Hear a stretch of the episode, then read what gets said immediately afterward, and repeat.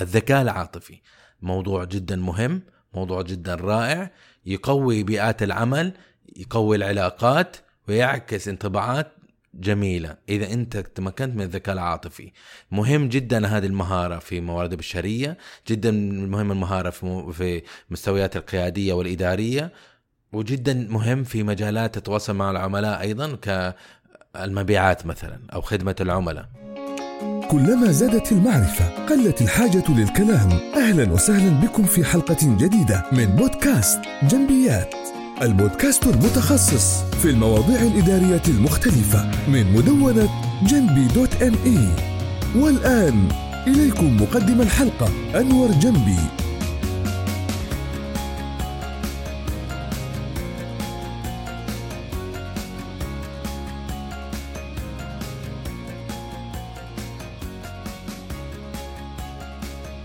بيئات العمل دائما ننظر إلى ذكاء واحد أو نوع واحد من الذكاء اللي هو الذكاء الذهني. لما نيجي نوظف نتأكد إن إحنا وظفنا الذكي. لما نيجي آه، نقبل في الجامعة ننظر إلى درجاته أو نسبته. آه، نوظف نتأكد إنه الرجال آه، مستوى التحليلي والذكاء والذهني واصل إلى حد معين.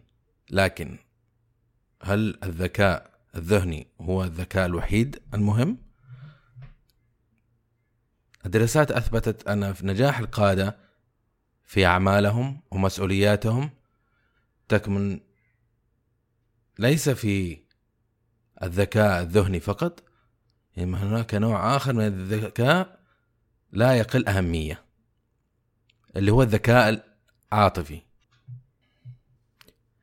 قد يقول واحد منهم أنا إنسان صريح. أنا إنسان اللي على قلبي على لساني. حلو هذا الكلام. لكن ما ينفع تطبق هذا الشيء كوضع عادي أو نورم في الحياة العملية خاصة وفي الحياة اليومية بشكل عام. في عبارة قريتها في كتاب الأول 90 يوم اللي كان يتكلم عن كيف الشخص يدخل منظمة وكيف يتعامل مع الناس ويسلط ضوء على مهارات كثيرة والكتاب جدا رائع. وأنصح في أنكم تقرؤوا لكن في عبارة أو نصيحة أن أشاركها وتتعلق في الموضوع هذا. مهما كان الشخص منتج مهما كان رائع مهما كان محبوب مهما كان آه، مواصفاته آه، مشاركاته طريقة تواصله رائعة لكن ما حد يحب يكون معاه في بيئة العمل أو يعمل أو يكون حوله شخص ممكن ينقلب في لحظات يقاد بعاطفته. فجأة يغضب فجأة ياخذ موقف فجأة يتحرك فجأة يحب هذا الشخص بسبب موقف مواقف لا عقلانية أو لا منطقية يسموه في الكتاب الثورة الهائج. الثورة الهائج ليش يسموه؟ لأن الثورة الهائج فقط يشوف اللون أحمر أو حركة معينة فجأة من من من كائن حي طبيعي كان ياكل أو كان عايش طبيعي فجأة يهاجم الكائن الحي الآخر أو الشخص أو مربي الثيران أو ايا كان. بمعنى آخر مهما كان الإنسان رائع بمجرد إنه يكشف مشاعره إنه غير لا يتحكم ويضايق الناس حوله يوصم بمعيار أو بيوصم بتعريف معين يجعل جميع من حوله يحذر منه فيأثر على انطباع الشخص اللي يحب يتركه بشكل طبيعي على الناس يترك انطباع آخر غير محبوب وصعب إزالتها أو تصحيحها أو تغييرها مع الزمن. إذا نسأل نفسنا ما هو الذكاء العاطفي؟ الذكاء العاطفي بشكل عام هو إنه يكون الإنسان يتمتع بمهارات بحيث إنه يفهم عاطفته وكيف يسيطر عليها ويوجهها. هذا بشكل بسيط. لكن لو حللنا التحليل العاطفي بشكل واضح ومبسط نجد إنه الذكاء العاطفي يتكون من ثلاث نقاط رئيسية، الأول هو فهم العاطفة، التحكم ثم النقطة الثانية التحكم بالعاطفة وتوجيهها وثلاثة توظيف العاطفة في العمل والحياة العملية. هذه الثلاثة إذا تمتع فيها شخص يت... ممكن نقول إنه هذا شخص ذكي عاطفيا. والسؤال هو نسأل نفسنا ليش مهم إنه نتمتع بالذكاء العاطفي؟ الشخص الذكي العاطفي يستطيع أن يسيطر على عواطفه مشاعره حزن غضب آه، إعجاب خيبة أمل أيا كان المشاعر اللي هو يتمتع فيها يستطيع أن يسيطر عليها ولا يعكسها بشكل مباشر بحيث أنه هو يستطيع أن يتحكم. إذا يتحكم أنا أجي أتكلم مع شخص وفجأة أنا فقدت السيطرة على عاطفتي وكنت زعلان من موقف مثلا وعكست أنا عاطفتي بشكل الغضب. الشخص الموقف كله يتغير والنمط يتغير فيتغير أنت عاطفتك تتأثر تؤثر في الموقف وتؤثر في السيناريو الحاصل. لا تنسى إنه جزء كبير نسبة كبيرة من التواصل ما هو فقط تواصل منطوق إنما تواصل أيضا جسدي.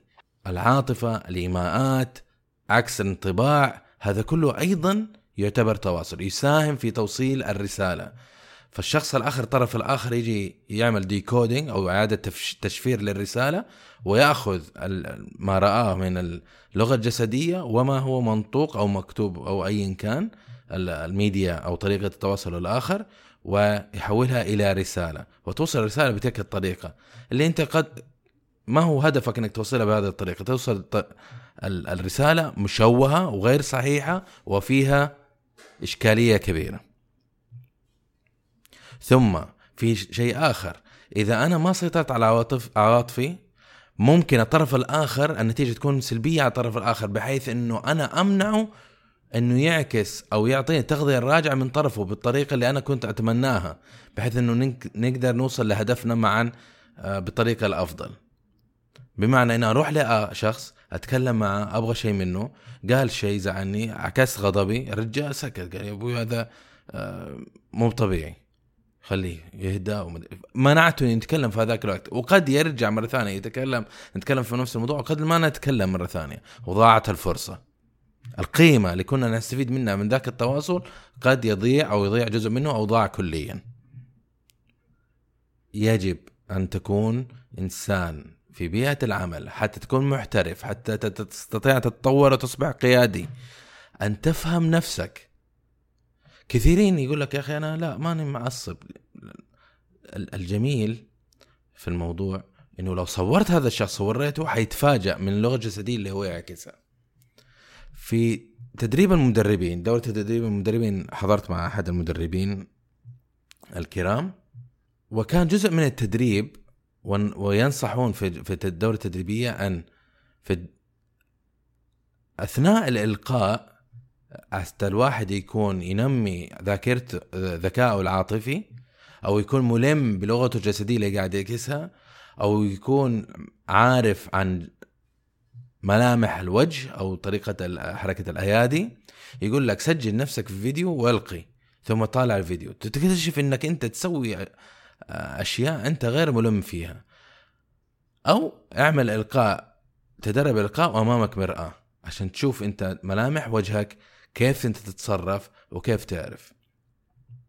في الذكاء العاطفي نفس الشيء. الواحد يتواصل بعد اللقاء يجي يقول لك واحد يقول لك يا أخي كنت أنت معصب ذاك اليوم. يقول لك لا أنا ما كنت معصب.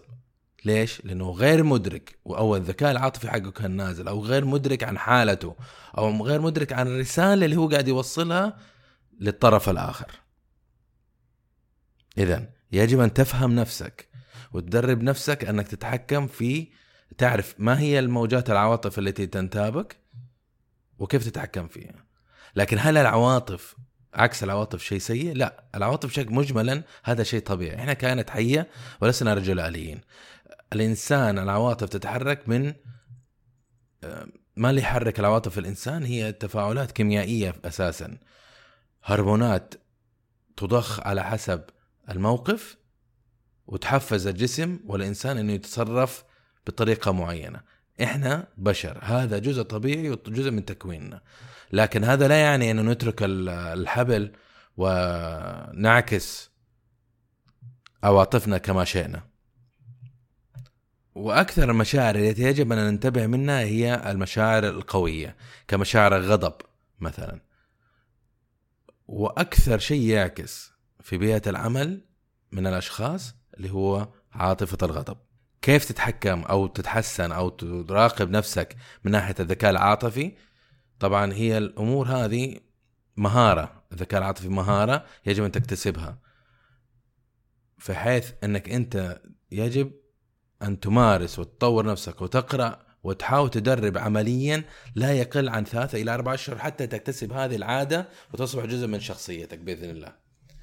وأنا أنصح أنه حاول تقرأ تحدد نقاط تحدد أهداف وتحاول تمارسها. من ناحية الذكاء العاطفي زي ما قلنا في ستة نقاط أو ستة خطوات مهمة جدا لتحسين الذكاء العاطفي. واحد أول شيء افهم إيش يعني العواطف. واحد يقول لك يا أخي أنا أعرف العواطف إيش اللي ما أعرف العواطف؟ يا أخي آه لو قلنا سياقة السيارة. سياقة السيارة كلنا نسوقها إحنا السيارة من يوم صرنا مصرحين إحنا نسوق السيارة. لكن هل كلنا نسوق السيارة بطريقة صحيحة؟ لا طبعا.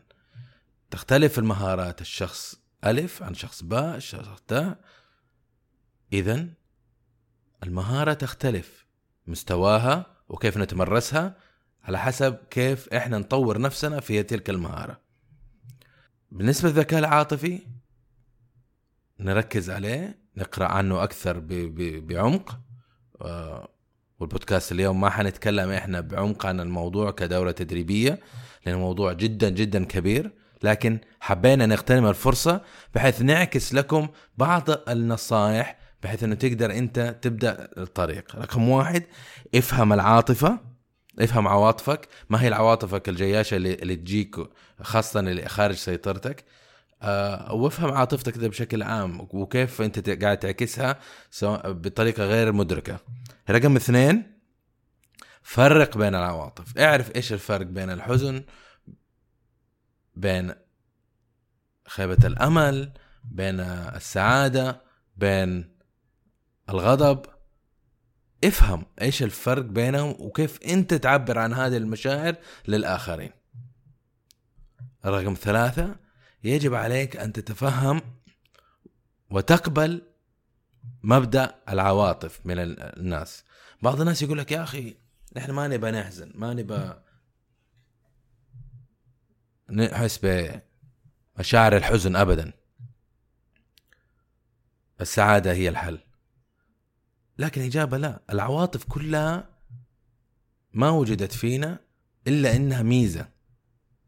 لكن الميزة هذه يجب أن نتعلم كيف نسيطر عليها وكيف نستخدمها ونوظفها بالطريقة الصحيحة آه، الحزن لما نيجي نحزن على فقد شخص هذا معنى إحنا نعز هذا الشخص ونطبب أو نعالج نفسنا نفسيا بأن نحس بحزن لفترة. ثم يرزقنا الله سبحانه وتعالى بأن نبدأ ننسى نوعا ما تلك المشاعر حتى يخف حتى نرجع طبيعي. لكن من غير ما نحس بالحزن حنبقى مكبوتين وتتكون ثم العقد النفسية. النقطة رقم أربعة اللي هي تعلم كيف تعكس عواطفك خارجيا العاطفة داخل جسمك داخل جسدك. لكن تعلم كيف تعكسها بالطريقة الصحيحة.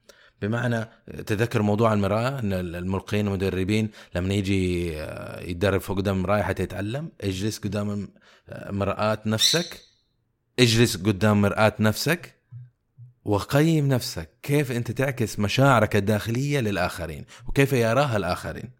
رقم خمسة تعلم كيف تتحكم في عواطفك.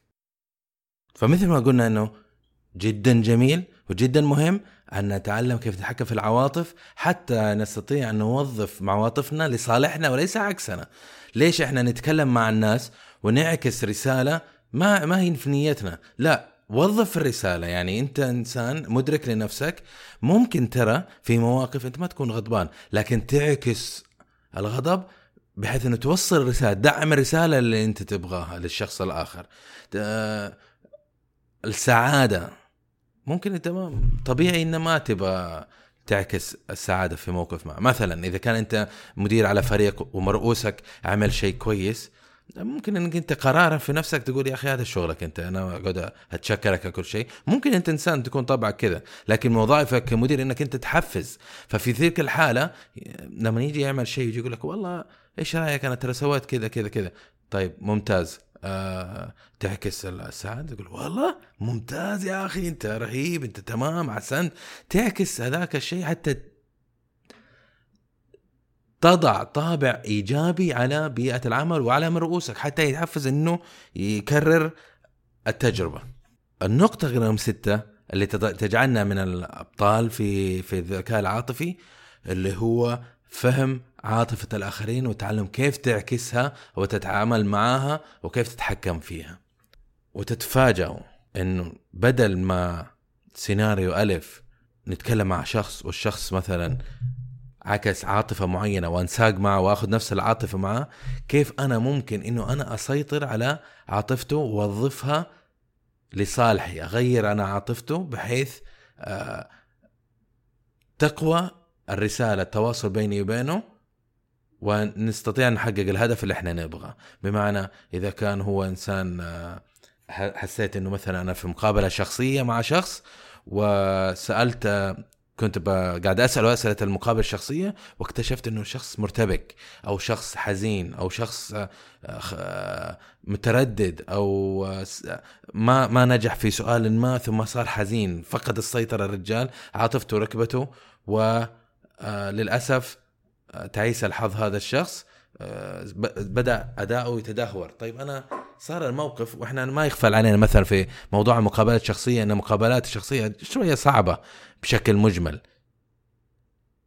وحتى أنا أتأكد أنا الهدف من المقابلة الشخصية إنه أتأكد إن هذا الشخص مناسب أنا لازم أحفزه ولازم أشجعه إنه الانسان آه، يخرج من المشاعر حقته فأنا لاحظ إنه حزين فبسبب ذكائي العاطفي أنا أشوف إنه حزين فأستطيع إنه بطريقة أحور المقابلة والتواصل بيني وبينه بحيث إنه أخرجه من المود اللي هو فيه وأخليه أكثر ريحية. يا شباب تتفاجئوا قديش إنه في عالم التوظيف وعالم الموارد البشريه قديش في ناس بجم. فعلا فعلا لا عنده ذكاء عاطفي ولا يهتم في أحد ولا يهتم في ولا حتى تقدر تقراه ولا يعني غريب. يا أخي هذه شخصيتك ما في مشكلة الله خلقك سبحان الله. لكن في بيئة العمل لازم أنت تتعامل مع بشر. يجب أن أنت تفهم موضوع العاطفة وتتحكم فيها ليك أنت وتتحكم بالنسبة للشخص الآخرين. الذكاء العاطفي موضوع جدا مهم موضوع جدا رائع يقوي بيئات العمل يقوي العلاقات ويعكس انطباعات جميلة. إذا أنت تمكنت من الذكاء العاطفي مهم جدا هذه المهارة في موارد البشرية جدا مهم المهارة في مستويات القيادية والإدارية وجدا مهم في مجالات تتواصل مع العملاء أيضا كالمبيعات مثلا أو خدمة العملاء. سواء أيا كان أنت أو أنت مستواكم الوظيفي أو العملي أو كنتوا في أعمال حرة ما دام انكم أنتم ما زلتوا في هذه الدنيا وتتواصلوا مع بشر لا تفوت ابدا موضوع الذكاء العاطفي. استثمر في نفسك طور مهاراتك افهم الآخرين والنجاح حليفك بإذن الله. كنتم مع حلقة أخرى من بودكاست جنبيات. ندعوكم لزيارة المدونة.